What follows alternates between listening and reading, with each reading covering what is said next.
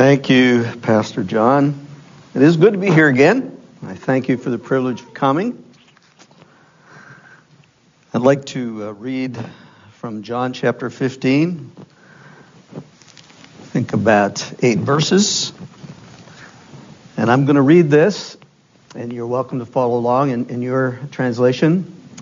And I'm, I'm going to tell you, I'm not going to reference this scripture until I get almost to the end of my sermon.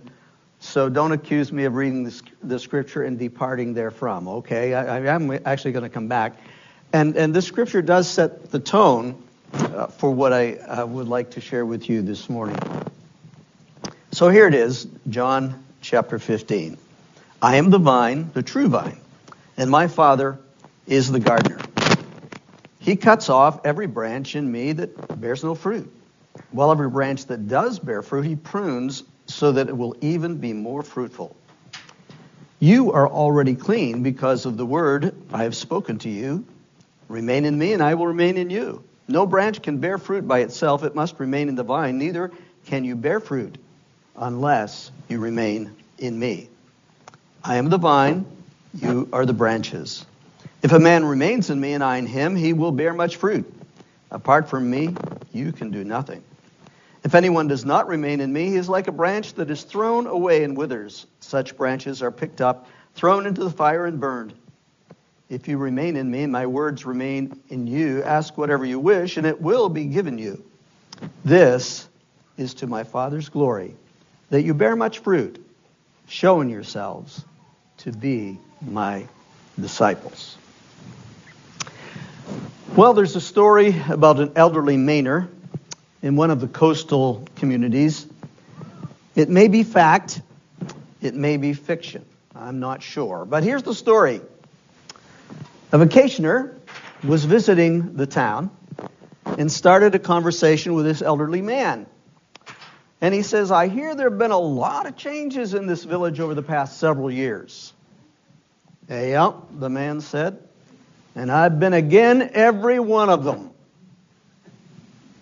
Well, our elderly gentleman was not really that different than most people.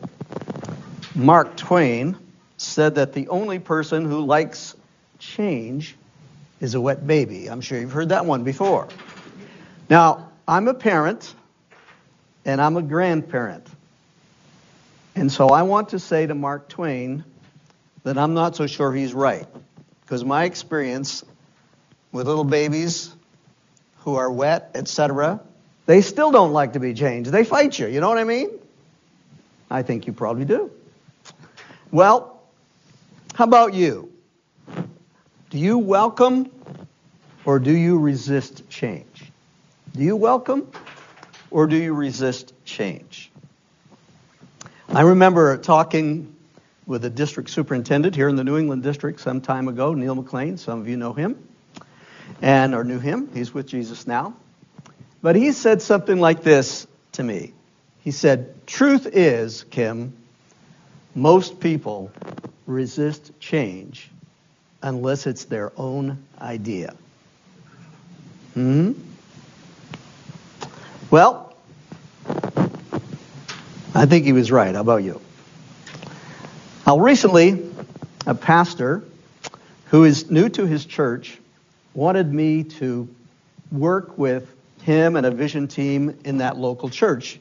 But the church board, uh, the leadership down there said no, they didn't. They, they, they were paying him. They didn't want to pay me. Well, that's okay. Uh, but anyway, they weren't open to it. But he, he still asked me if I could help him out. I said, well, sure. We can have a coaching relationship. I had worked with him in Maine. He's in Florida now. So uh, he asked me if I'd coach him. So our very first conversation, which is about a month ago, he told me uh, about an older gentleman in his church. Now, this one is a true story. Uh, this older gentleman, now, this pastor is about 50, so he's not a kid. And this older gentleman is probably in his 80s. And he says to the new pastor, he says, I've been in this church for longer than you've been born, and you can't teach me anything.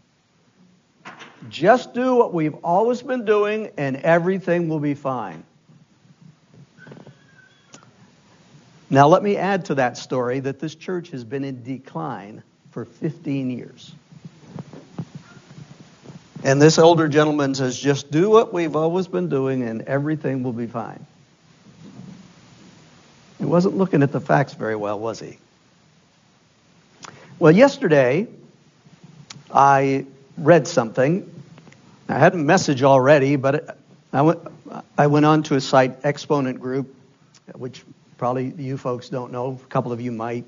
But I went on the site and I, I, I read something, and, and it was a quote, and I said, I, I gotta, I gotta share that tomorrow. It, it's a quote from the forward of Brian Zahnd's book, Sinners in the Hands of a Loving God. Okay, and here's the quote.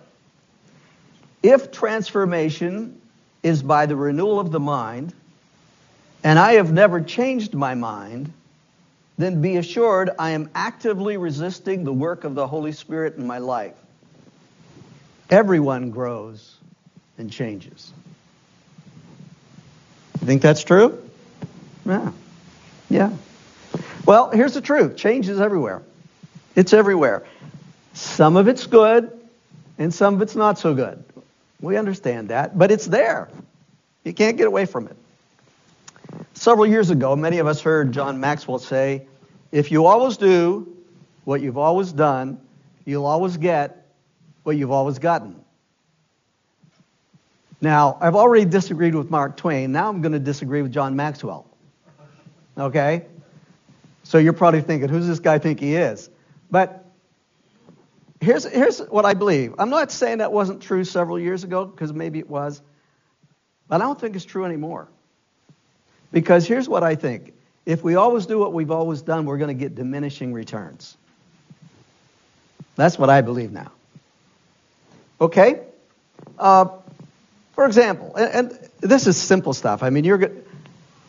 If you don't agree with me, I'm, I'm to. have, I want to talk to you later and, and, and, and see how you could possibly disagree. But here it is. How many of you, you know, uh, well, uh, let me say it a different way. What if you refused to use email and texting and said, all I'm going to do is write letters? What do you think? What do you think would happen if you have a business and you thought like that? What would you think if your pastor thought like that? I don't think you have to ask him that when whoever you're interviewing. You don't have to ask him that question. But how about refusing to use cell phones? All you're going to do is is use landlines. You refuse to use cell phones. Just landlines. All right? Now, I admit sometimes some of us would say we'd like to throw a cell phone away, but the truth is we're not going to do it. I mean, cell phones let us do a lot of things. I, I listen to books as I'm driving around because of a cell phone. I uh, look things up, can figure them out real fast because of cell phones. You know, I don't want to go back to the landline. And those are just obvious changes. Well, today's text, a second one that I want to read, is from the Gospel of Luke. And change is being, is being proposed in this text. It's Luke 13. It's a very short parable, verses 6 through 9. Luke 13, verses 6 through 9. So Jesus speaks this parable. Here's what he says A man had a fig tree planted in his vineyard, and he went to look for fruit on it, but he did not find any. So he said to the man who took care of the vineyard, For three years now I've been coming to look for fruit on this fig tree, and haven't found any. Cut it down. Why should it use up the soil? Sir, the man replied, Leave it alone for one more year and I'll dig around it and fertilize it. If it bears fruit next year, fine. If not, then cut it down. Okay, so there it is. We have this owner of the vineyard. He says to the manager, "Hey, cut it down. It's not it's not bearing any fruit. Just just cut it down." Now, my experience tells me this that most churches Yours might be an exception, but most churches have some things that need, they need to cut down, that they need to stop, that they need to end. However, I must say it's often wise to give them one more year to be sure that the right decision is being made. Now, my good friend John knows that when I was younger, I wouldn't have said that. I would have just said, cut the thing down. but there's wisdom in waiting before you cut things down. Now, personally, I'm, I'm a mixture of encouraging change and what Strength Finders calls a maximizer. It's my number one gift. So a maximizer likes to make, you know, get the most out of things. All right? So what, what I find often in my life is, is I'm conflicted. Because at one level, I like change. And so, hey, if something's not working, just cut it down. And the other side of it is, well, you know, maybe if we just make a few changes and adaptations and this and that, it's going to do well. Well, that kind of, like I said, it causes conflict in my own in my own head, and sometimes even in my own gut. But that's that's what I work with. And you're a person who tends to want to hold on to things and preserve them, or maybe you're a person that tends to want to change things fast. But you're on you're on that uh, line somewhere, right? We're all there. Well, even with that tension, I still have a saying that I really like. And it's this If the horse is dead, dismount. Huh? I guess you like that one too. Okay. Well, in, in 2016, I was wrapping up my pastoral ministry in, in Beverly, Mass and planning to enter a new chapter of ministry that would require lots of travel. Our 2002 Prizm had lots of miles on it, and it needed about $2,000 worth of work. It was worth $1,500 on the books. I needed a dependable car to do my work, so it was an easy decision. I cut the tree down. I got rid of the car, okay? Now, my goal was not a new car. I, I knew that I would never hit my goal, however, if I didn't have good transportation. So I cut the tree down. I got myself a new car. Now, you, as a local church, you don't need a new car. But you are seeking something new, you're actually seeking someone new, a new pastor. Now, aren't you glad I told you that? I bet you didn't know that. Huh? That's pretty good, huh? Well, in that search, you're seeking certain qualities. You have certain hopes and dreams. And, and that's normal. That's, that's even good. Now, here's what I know about your pastor. Did I say no? Yeah, here's what I know about your new pastor. Do I have inside information, you're wondering? No, I don't. I don't. Uh, but here's what I know he or she will be different than former pastors. Will have different strengths and weaknesses. We'll see trees that are not bearing fruit. And we'll suggest some changes. And remember, almost nobody likes changes unless it's their idea. You hear where I'm coming from?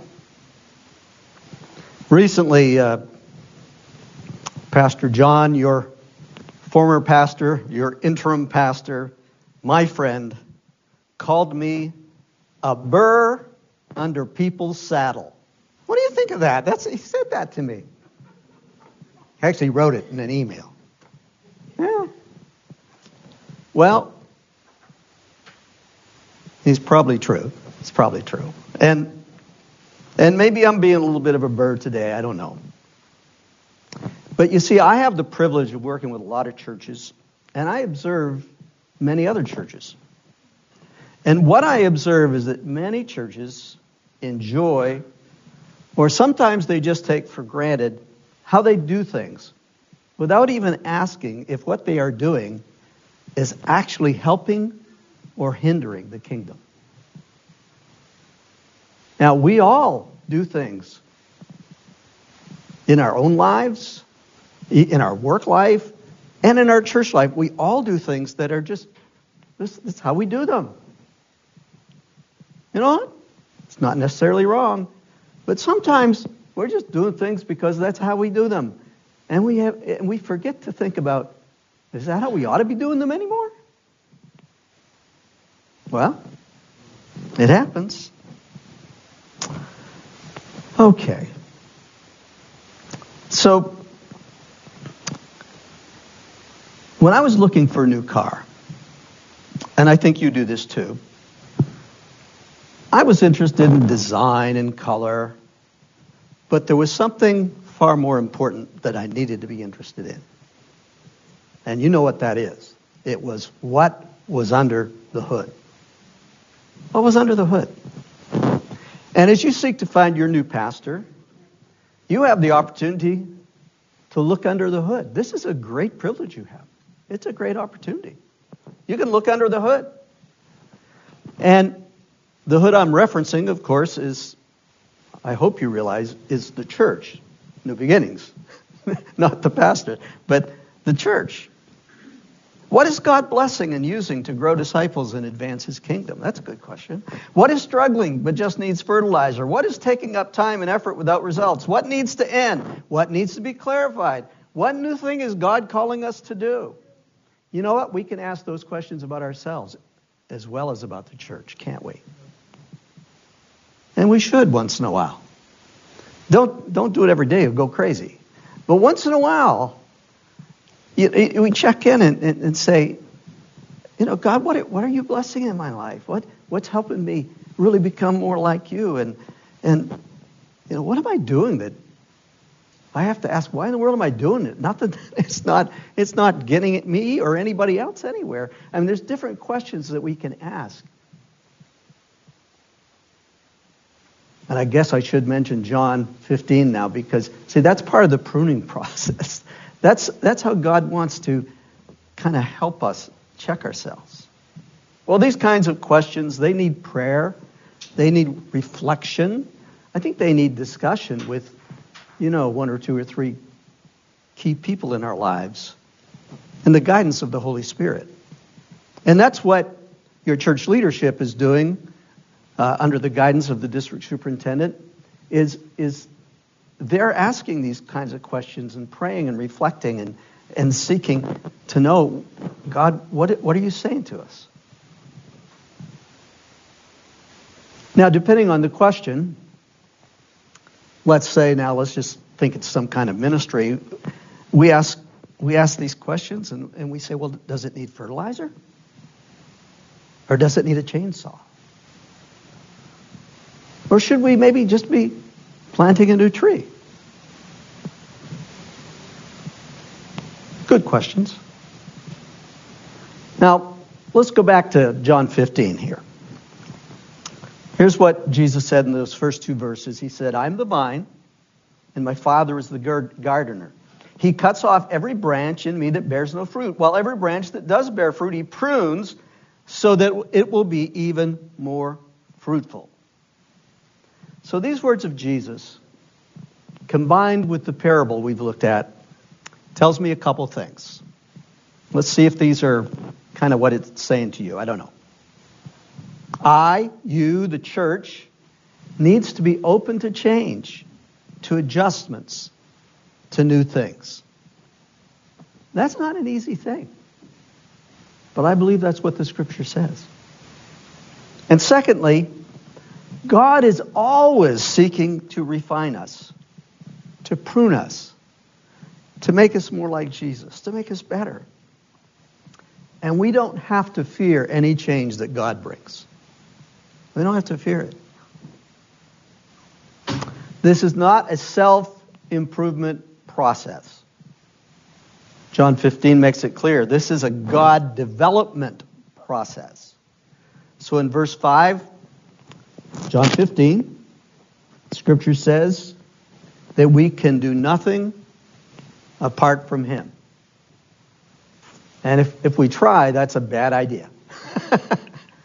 we can do nothing apart from Him. But we didn't read this Scripture, but it's in there, believe me. It's in the Word. All things are possible through him. All things are possible with him. And if God asks us to do something, we don't have to fear.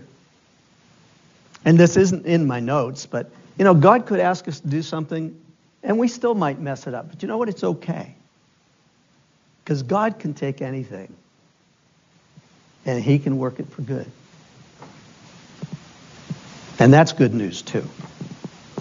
So, my encouragement to you this morning keep your heart open, keep your mind open to the changes that are likely to take place, because there will be some. But expect good things from God. Let me pray with you. Lord Jesus, thank you for the privilege of being here this morning. Thank you for the privilege of looking at your, your word.